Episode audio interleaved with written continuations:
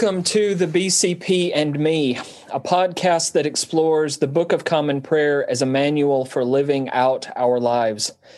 My name is Father Tyler Richards, the rector of St. Anne's Episcopal Church in De Pere, Wisconsin. And today I am joined here by my co host, Father Joshua Nelson, as well as a friend of ours, Mr. Matt Rony uh, from Traverse City, Michigan, as we continue our journey through this great book. Good afternoon, gentlemen. We're only two minutes in, and you always already run off script, Tyler. They're not supposed to know we have a script. this is totally off the cuff. I've never, I, you know, I've never seen a script. I don't know what you're talking about, Father Joshua. Good help is hard to find these days. Yeah. it's a good thing I'm paying you guys, right? Or you wouldn't yeah. even be here. Well, maybe that's why I keep giving away the secrets. I haven't seen my paycheck yet. Well, there is that. Uh, He's got you there. by the way, I'm going to edit all of this onto the B roll, so we're still good here. So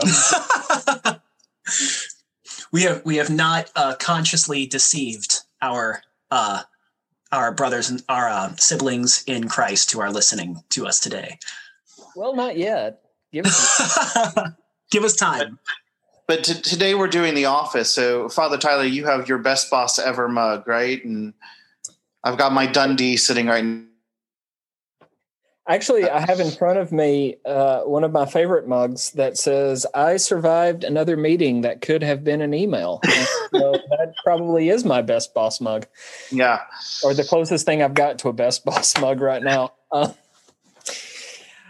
so, as Father Joshua has already pointed out and has been teased to death, we are here today to talk about The Office.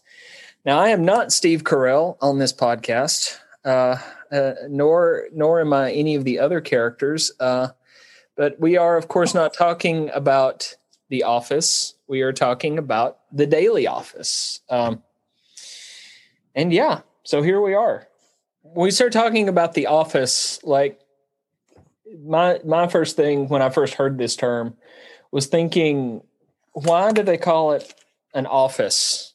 Was I am I alone in that? Was I the only one that had that the first time I experienced that?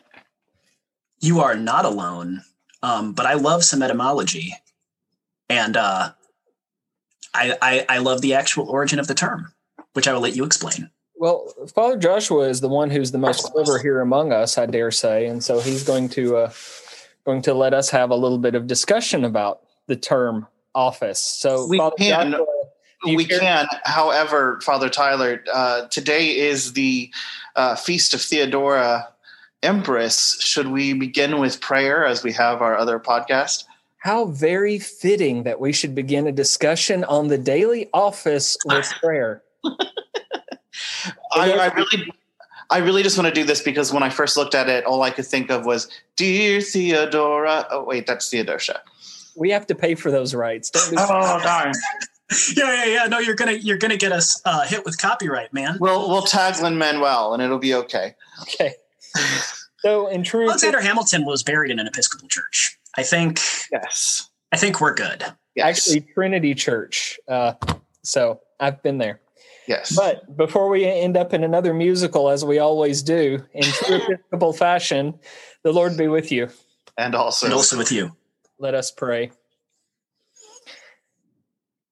O God, who called your servant Theodora to an earthly throne, that she might advance your heavenly kingdom, and who gave her the wisdom to establish unity where there had been division Create in your church such godly union and concord that we might proclaim the gospel of the Prince of Peace, not only in correct theology, but in right actions.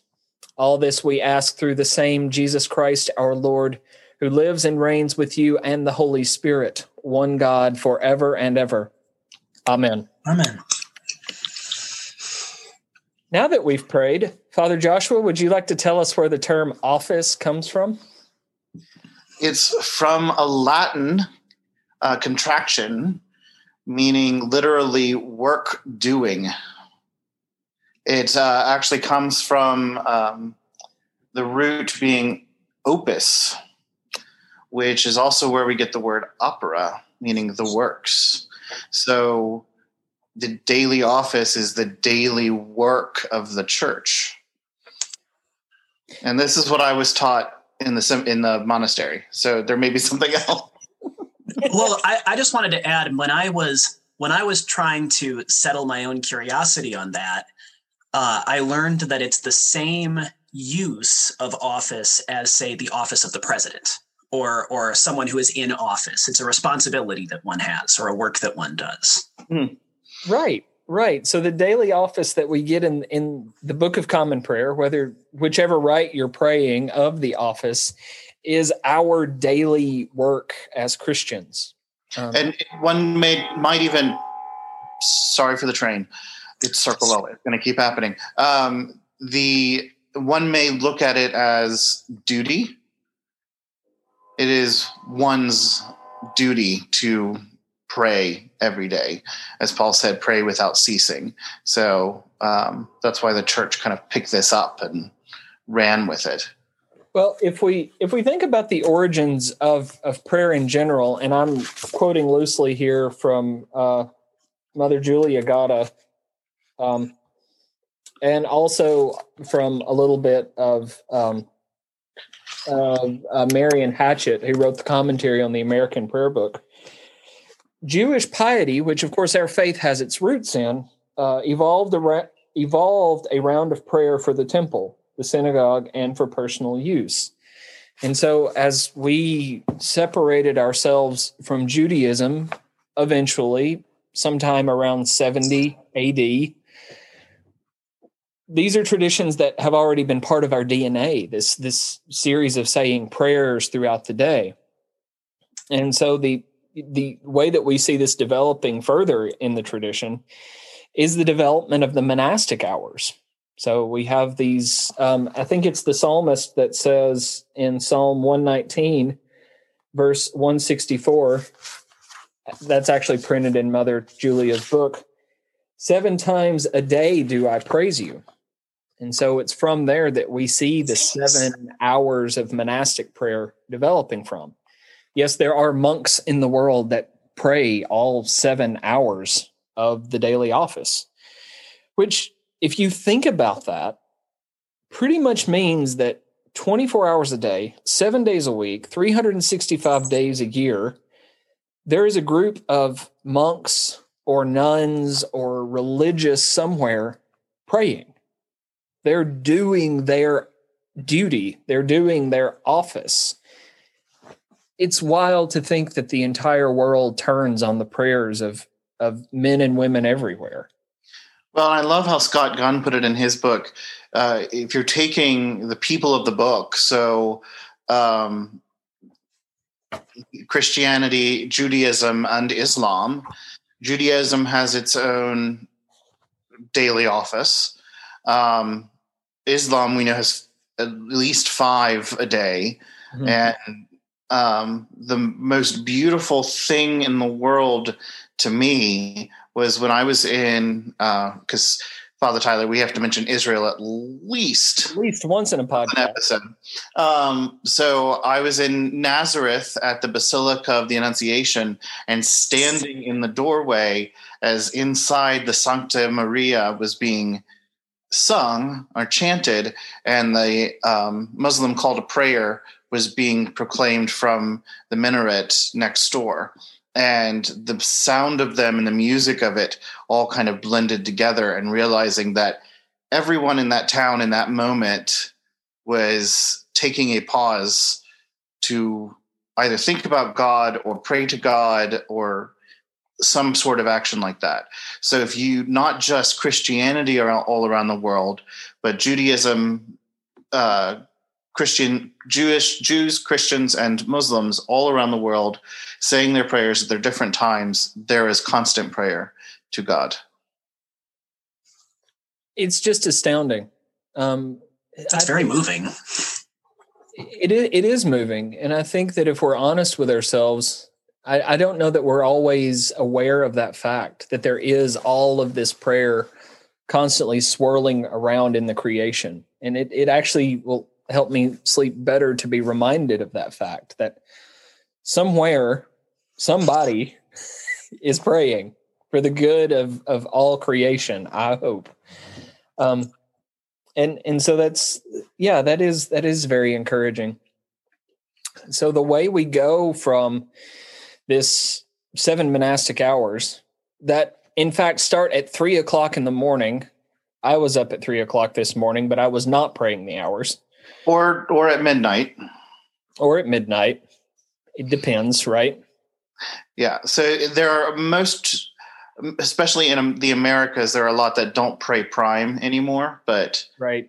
The first hour starts really, really early, and then matins and lauds and terce and mm. so on and so forth but basically you you have this cycle of prayer that's happening from first thing before the sun even rises yeah. you know till the sun sets and then back again.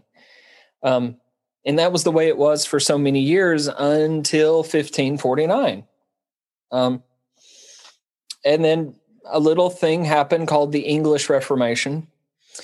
And this guy called thomas cranmer wrote this book called the Book of Common Prayer in the vernacular, in, in the language of the people.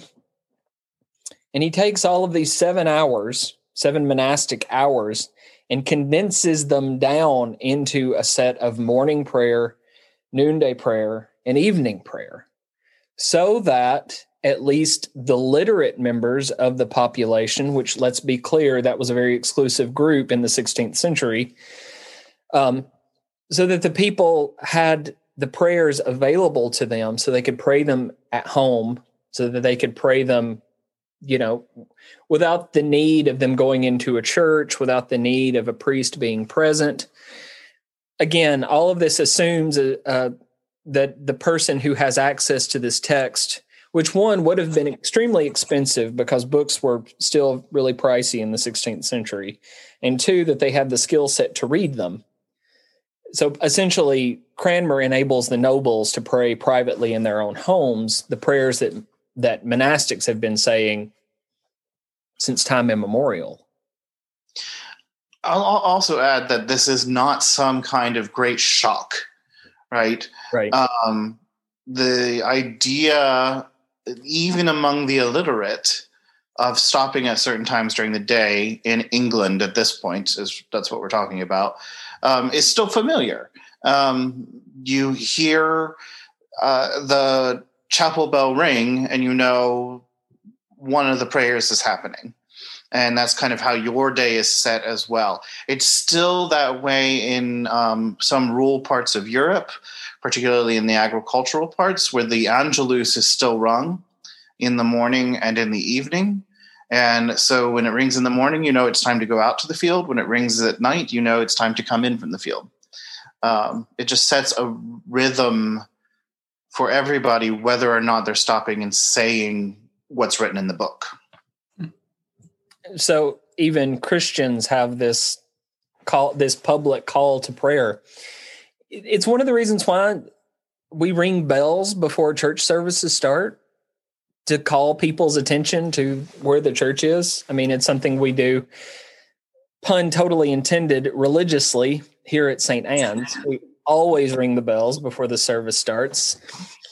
And after after the service is over, we just leave the bells to ring for a few minutes, you know, so that people know that the service has ended. Um, I I do it not just because of tradition, but because St. Anne's is located in a very residential neighborhood, and I want people to know that that my church here, that the Episcopal Church here, is at its prayers, and it it helps people in the community understand that Christianity is still very much alive. You know, it's not just this weird building that sits over here on a busy corner that we're actually doing things inside this building. Um, go ahead. One of the parishes that I'm uh, starting at actually this Sunday St. Peter's in Gallipolis, Ohio, and I just finished reading a history of Gallipolis that was written by one of the members in the 90s, I think like 1991 or something.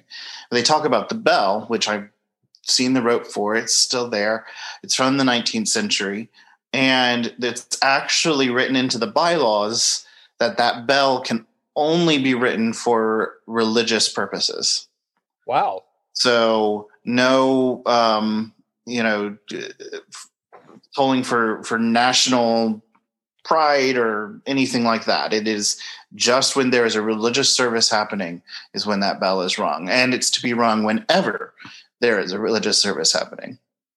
And you better believe that there is a vestry member or a duly appointed elder member of that parish that knows that and enforces it strictly because that's the way we've always done it. So, so Matt, how how much of this did you know before today? Before you agreed to come on the BCP and me? Oh, so, so far, so far, I, I knew most of this. Yeah. I, I I am not a cradle Episcopalian which means that I have uh, the the zeal of the convert. uh, I'm also a pretty big nerd who spends a lot of time digging into things that I'm that I'm into. Uh, so so far, so far, so good. So far, so good. So we've talked about where it came from. We've talked about you know the term itself so, what I'd like to do next is actually for us to just kind of take a crack at at least the office in general and and look at some of the anatomy. I again I I give credit to Scott Gunn and Melody Shobe for their book Walk in Love.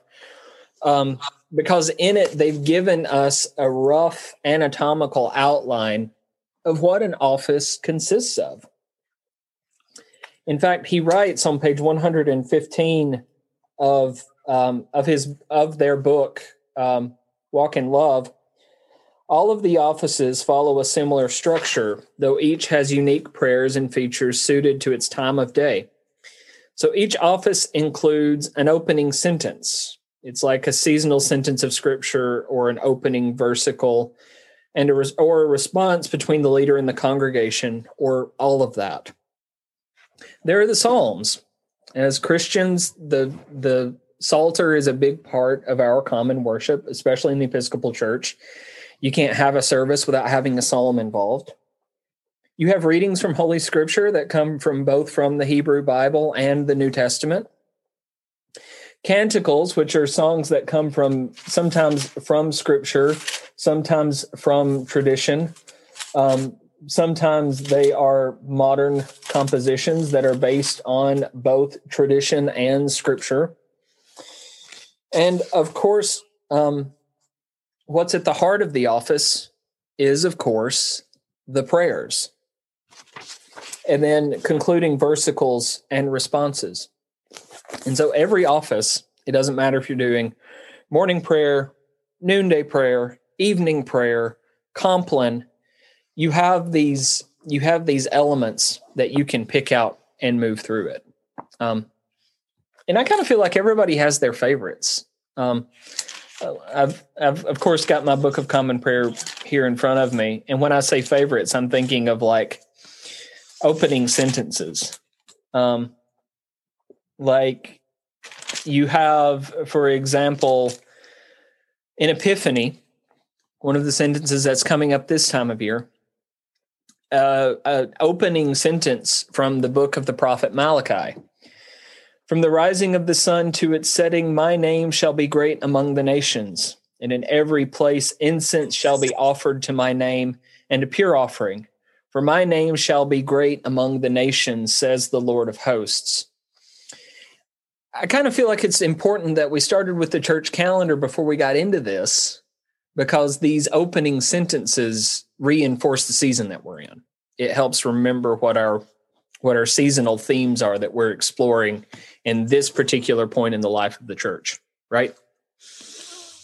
And in our busy lives, one, it helps us focus on the season. Two, if you are regularly regularly praying the office, it helps to kind of um, center on what day it is, even. Well, uh, you can't and you can't know what you're praying if you don't know what day it is. Yeah. I mean, that's the other thing is that the office is rooted in time as well. Is that where you're going with that? Yes. Okay. It, it, because it, especially in the time of pandemic, and I know when we were first today getting ready for this, it's like it has been a week. Um, it's Thursday. right? The, the, week's not over yet. Uh, it's been a week. And in the time of pandemic, especially when we go into lockdown, and it's like, I'm not sure when I last had a shower and how long have I been wearing these pajama bottoms and what day is it exactly? And um, the, the daily office is a good way to kind of reconnect and help us know what day we're on and what's going on. Um, I kind of it kind of makes me think there's a story of my great grandmother. You know, Monday was laundry day. Every Monday was laundry day. So she knew it was Monday because it was laundry day. You could walk into her house, and if you smelled the uh, vinegar and detergent, you know it was Monday. and so there are different ways that we do that throughout humanity, but um, I think it's that's one of those things that it's good to to center on yeah. and kind of bring us back to the now, to the present. I have to say that has been that has very much been a blessing during the pandemic. It's been a very good way as someone who has been working from home since March. It's now mid February, mid February, so almost a year. Um, it has certainly been a very good way to maintain a rhythm and mm. to just maintain um, a, a, mindful sense of the passage of time. Uh, because otherwise, it can start to feel like living the same day over and over and over again. And however much we love Bill Murray, mm-hmm. Groundhog Day is once a year. We don't need it. we don't need any more days. I'm sorry. Did you say Groundhog Day or Feast of the Presentation? I couldn't. yes, when uh, Phil was brought to the temple. Matt, I told you before you agreed to come on the podcast that you were taking your immortal soul into your own hands. So. if, the, Christ child sees his shadow, we have six more weeks of winter. I, I have the waiver right here. Probably should have signed that. Yeah. Yes. oh. all heresy notwithstanding qui tacet consentire videtur. So, right. I think I think this is a good place to move on into the uh, office because the very next thing is after the opening sentence is the confession. Confession. Of, confession of sin. It's it's exactly what we need. More than you know, my brother. More than you know. So you know, one of the things that got said to me when I became an Episcopalian, and it was a very rude thing to say to somebody, is that Episcopalians don't know anything about confession. They don't know anything about repenting of their sins. And I took deep exception to that because in in all 900 some odd pages of this text, the prayer that I know better than any of them is the prayer for the confession of sins it's something that is uh, it is ingrained in our DNA that we're constantly doing this self-reflection and saying, "Hey God, it's me again. I screwed it up. I'm going to try and and live my life better from this point forward. Will you forgive me for my sins?" And of course, God, who is faithful, who sees that we're contrite and we're sorry for the things that we've got, done wrong, forgives us our sins. But I think it's so important that this is a part of the office because at the beginning of the day and at the end of the day, we have this moment of reflection and examination. Well, and I think it's very, the words of the confession in particular. We confess that we have sinned against you in thought, in word, and deed. And here's my favorite by what we have done and by what we have left undone. Because I was very when I first I so I spent some time with the monks and I was very confused when I first did this. because I was like, why are we praying confession first thing in the morning? And give me time. there's lots of jokes that can be made about that, but the prior came back with, you know, we're also praying for forgiveness for those things that we have left undone that have escaped our mind or that we have intentionally pushed away. Um, uh, you know we don't really control our dreams and sometimes in our dreams we are angry at people because that's the stress of our day and our our psyche is trying to deal with it. And so we come to god and first thing in the morning and say i'm sorry for everything. What i've done what i've left undone. Things said things left unsaid. Everything. Only you know all that i need forgiveness for. And and so as benedict puts it we begin again and we always begin again according to saint benedict. Yeah we begin again again again again again again again. How many cups of coffee did it take for you to do that? Um, all of them. all of them. All of, all of the cups of coffee. Um and so following following our confession comes the absolution. And then we have another set of these these opening sentences that begin the the the psalter. oh, I'd, I'd, like to say something about the um, absolution, Father. Carry on, uh, because it's it's often misunderstood. Because there are many outside the Catholic faith, big C, um, who see that as one of those big heresies, see absolution as a big heresy, because only God can forgive sins.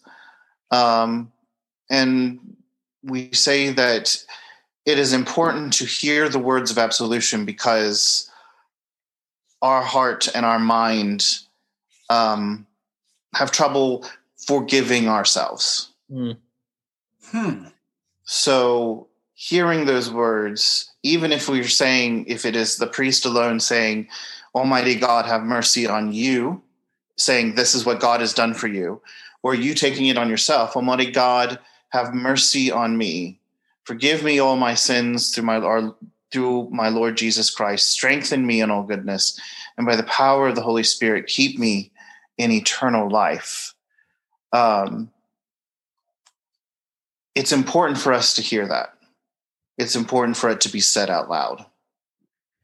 And and I think that's a good point. You know that whether we're whether we have one of these confessions or these absolutions rather that follow the confession in the office or follow the confession in the Holy Eucharist, what we're hearing are those words, and those words are spiritually and also psychologically and emotionally important. Mm-hmm. It's one of the reasons why I hold up and commend to all people the office of um, the reconciliation of a penitent. There is something profoundly powerful about sitting down with a priest and saying, okay, I got to get this off my chest. I've got to confess this. And that priest hearing my sins and hopefully hearing my contrition, or else I'm in big trouble, offers me those words of absolution it's the smallest possible quorum in the church. Jesus says, Where two or three are gathered together in my name, I will be in the midst of them. And to hear a priest say, Your, you know, your sins have been put away. Almighty God, have mercy on you, forgive you all your sins. It lifts the burden. It it tells me that that God still loves me and still cares about me and and is empowering me to continue to do work in the world. It's profound. And it's terrible if you don't get that on a regular basis. I mean, I grew up Southern Baptist. You talk about Catholic guilt. I grew up with Southern Baptist guilt. Like, oh man, we ain't got time. That's some guilt. We ain't got time. Uh, the first time I heard the words of the absolution, I was like, man, the 60 of us that were gathered together in this little church in Scottsboro, Alabama, all kneeled down, we all confessed our sins, and then we were forgiven. So don't don't tell me that Episcopalians don't know anything about confession. We're always looking for ways to to seek God's face and be forgiven for the things that we've done or left undone. And God who is faithful forgives us. Mm. And more than forgives us restores us as we continue to tumble down this cycle of of forgiveness, repentance, we're shaped more and more into the likeness of Christ. And and that's where we start with the office. Right there. right that's there. And then we can move on into hearing those words of good news and saying the prayers of our faith. This may expand into a four episode series because we're not even through the Psalter yet. we may have to expand again. Um, but moving on into the Psalter, the Psalter is the set of, of, of hymns that has been part of, of, of, of Judaism for millennia and are part of Christian worship, again, because of our roots. But I mean, you tell me if I'm wrong, but in all 150 and maybe arguably 151 Psalms is contained the entire essence of human experience. Like, I feel like you can look through the Psalms and go, man, I'm really having a day. And like, I really need God to do something about my enemies. Or I'm really feeling alone and I'm feeling isolated. Psalm 61 begins Hear my cry, O God, and listen to my prayer. I call upon you from the ends of the earth with heaviness in my heart. Set me upon the rock that is higher than I. Tell me y'all ain't felt out. Someone recently, it might have been, might have just been somebody on Twitter, I'm not 100% sure. Uh, but was talking about how some of the uh, some of the language in some of the psalms is is kind of gnarly and kind of brutal and doesn't really feel like something that we feel good asking God to do to even our enemies. But that, in a way, the Psalms are this sort of instruction manual for how to pray, examples on how to pray. And what we're seeing in those moments of, you know, a person calling for I'm not even going to go there, but some of the kind of gnarly and violent things that happen in the Psalms. It's uh, okay. Let's go ahead and say it. well, there's you know dashing their children's brains against the rock. That's the one. That's actually the one. It was the. It was the. The yeah. That was the one. Uh, that what it's doing is demonstrating the kind of of of radical openness that we can share with God, that we can we can express that honestly right now I just want you to strike this person dead, please. And even and I mean obviously no no we don't. Although you know maybe in that moment we kind of do. But it demonstrates that that uh that that's okay that we can we can bear that to God. That's that's that's all right. We are human and people have had these same feelings and have lashed out in the same ways that we want to now sometimes uh, since the time of the psalmist or psalmists. And I think it's I think it's so important, Matt, that you say that it is a way of praying. Because when you read the Psalms, you see an evolution of feeling that happens inside of the Psalms. You mm-hmm. can almost see conversion. You can almost see contrition you can almost feel the burden of the psalmist being lifted as they bare their soul to God. Absolutely. You know, one the other the other thing that recently I saw that that really resonated with me was the idea that given the history of the Psalms as prayers, as songs in Judaism, of of all the things that we pray out of the prayer book, the ones that Jesus also prayed the bit of the prayer book that was Jesus' prayer book is the Psalms, is the Psalter. Are you okay, Tyler? Somebody I, call the police because there's. I've just been assaulted. I have never heard anybody. I didn't do that on purpose. I, mm-hmm. I have never heard it put that way. But that is such an elegant way of putting it that the Psalms are Jesus's prayer book. I can't claim it. Whoever said that, if it was one of the, the lovely folks on Weird Anglican Twitter or or elsewhere. Well, I mean, uh, I don't care. Was, I don't care beautiful. who said it. I don't care who said it before. You said it to me, and so I am but a vessel. Give you the credit for that. so this is why when I flew to Tel Aviv, in my journal, I'm right. I wrote it in the Hebrew because I was really stuck in Hebrew at the time, and then wrote it up in English but I wrote this. I can't remember which one it is, but it's the uh, um, "Let us go up to the house of the Lord." It's the first of the songs of ascent, which were sung for millennia by people as they are going up to Jerusalem. So uh, I actually got this from, uh, um, I th- think it was Dean Alexander who recommended it. But I'm in on the bus as we're driving from Tel Aviv to Jerusalem, where you literally are going uphill the entire way and saying, Let us go up to the house of the Lord. Let us go up to Mount Zion. And like having chills. Yeah.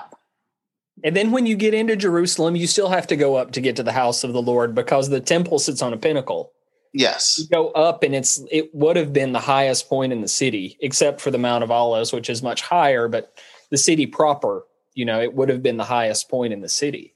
Well, it's said that the, the smoke of the sacrifices at the temple could be seen from Herod's palace at um, uh, at the Herodium.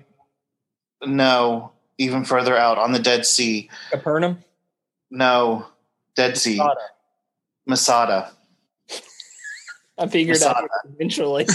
eventually, but that the smoke from the sacrifices at the temple could be seen rising over the mountains from Masada. I'm sorry. I'm I'm I'm still recovering from this horrible called Jesus' prayer book. I am I am verklempt. Uh, so we we see these patterns of of God knowing who we are and being laid bare before God, being and truly human, being truly human. Thank you. You know, and the transformative power that has through the Psalms. And then after that, we transition into the lessons, you know, from from the Hebrew Bible, from the New Testament that continue to teach us what our faith is and continue to teach us who our God is that are also seasonally oriented. You know, depending on where we are, the the lectionary that drives those readings is is is almost like it's saying shut up and listen. I've got something to tell you this time of year that you need to hear for the rest of your life. Mm-hmm. And we move through these over and over and over again. And I, and maybe it's just me, but every time I work through the lectionary, and I've been an Episcopalian for close to 16 years now, I hear something new every time. Or I find that day that I forgot to pray the office and I go, I didn't know this was in there. You know, it it it continues to teach you. And I think it is important to point out because Episcopalians are also often um, condemned for not not knowing their Bible, and you know we don't have Bibles in our pews, so but we are often surprised to find how much of the Book of Common Prayer is in the Bible.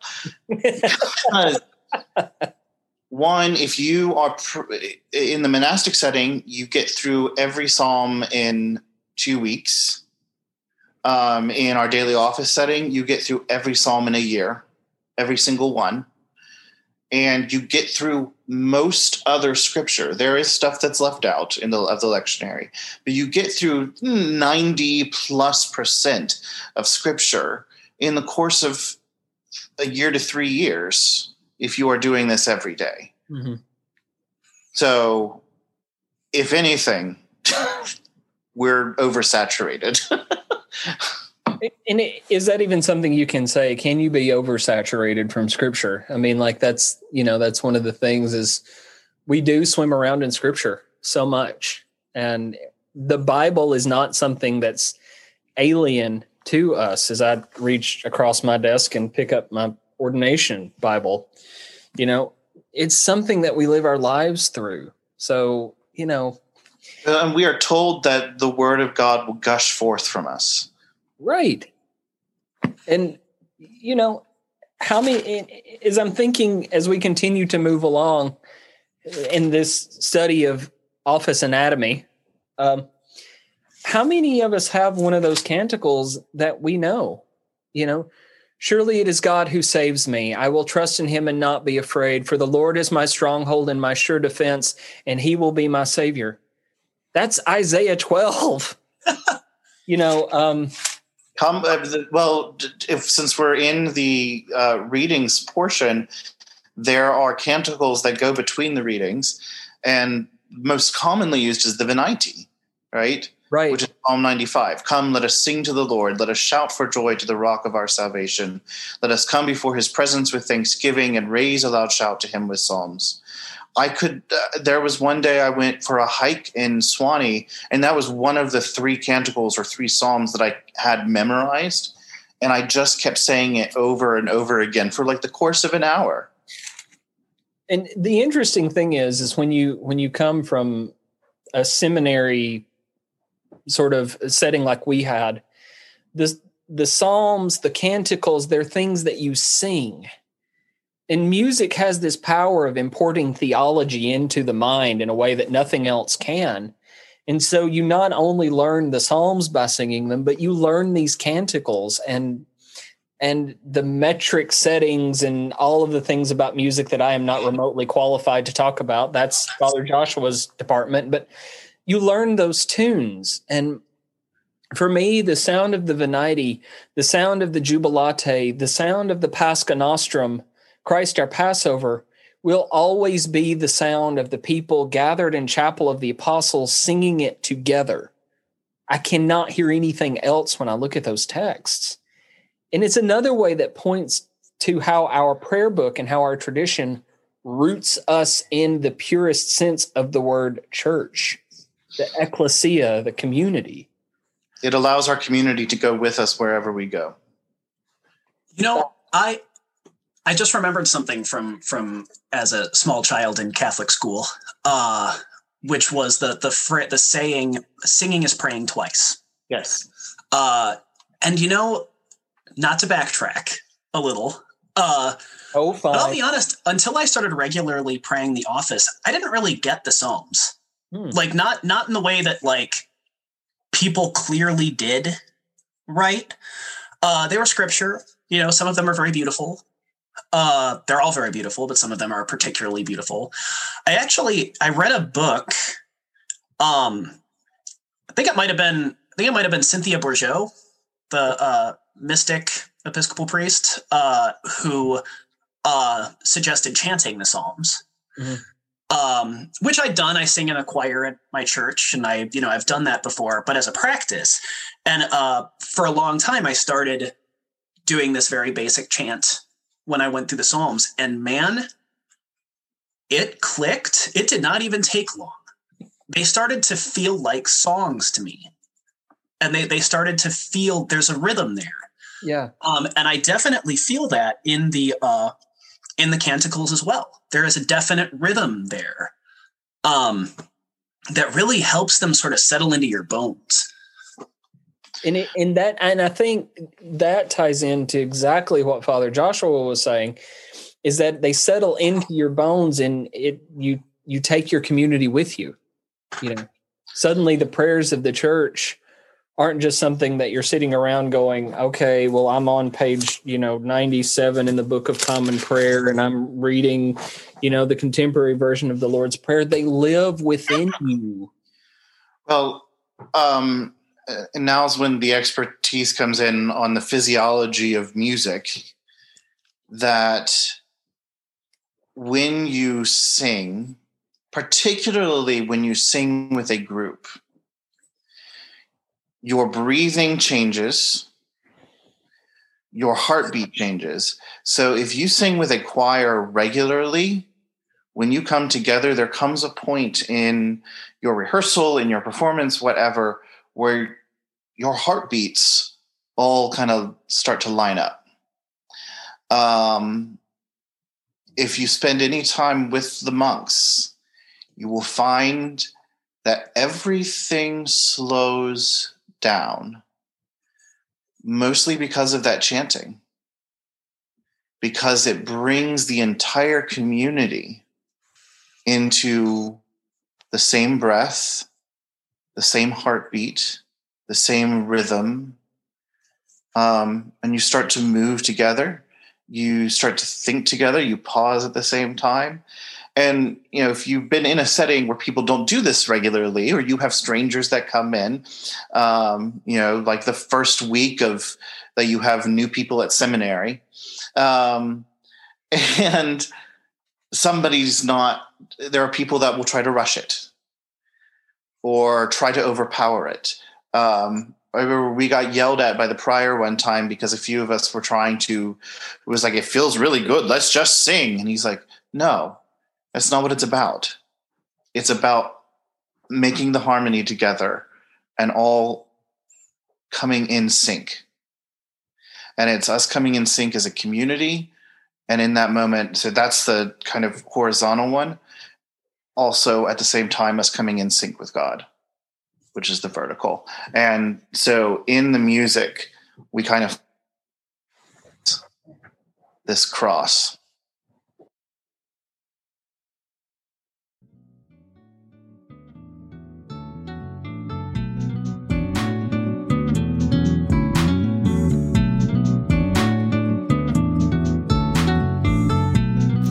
You've been listening to the first episode in a multi episode series about the daily office. The next time we get together, we will continue our discussion of the daily office and how it continues to shape our faith as Episcopalians. Thank you for joining us for another episode of the BCP and Me. For more information about us and about the podcast as a whole, you can visit our website at www.bcpandme.com. There you can find a whole host of resources and ways to connect with us. So until next time, may the peace of the Lord be always with you.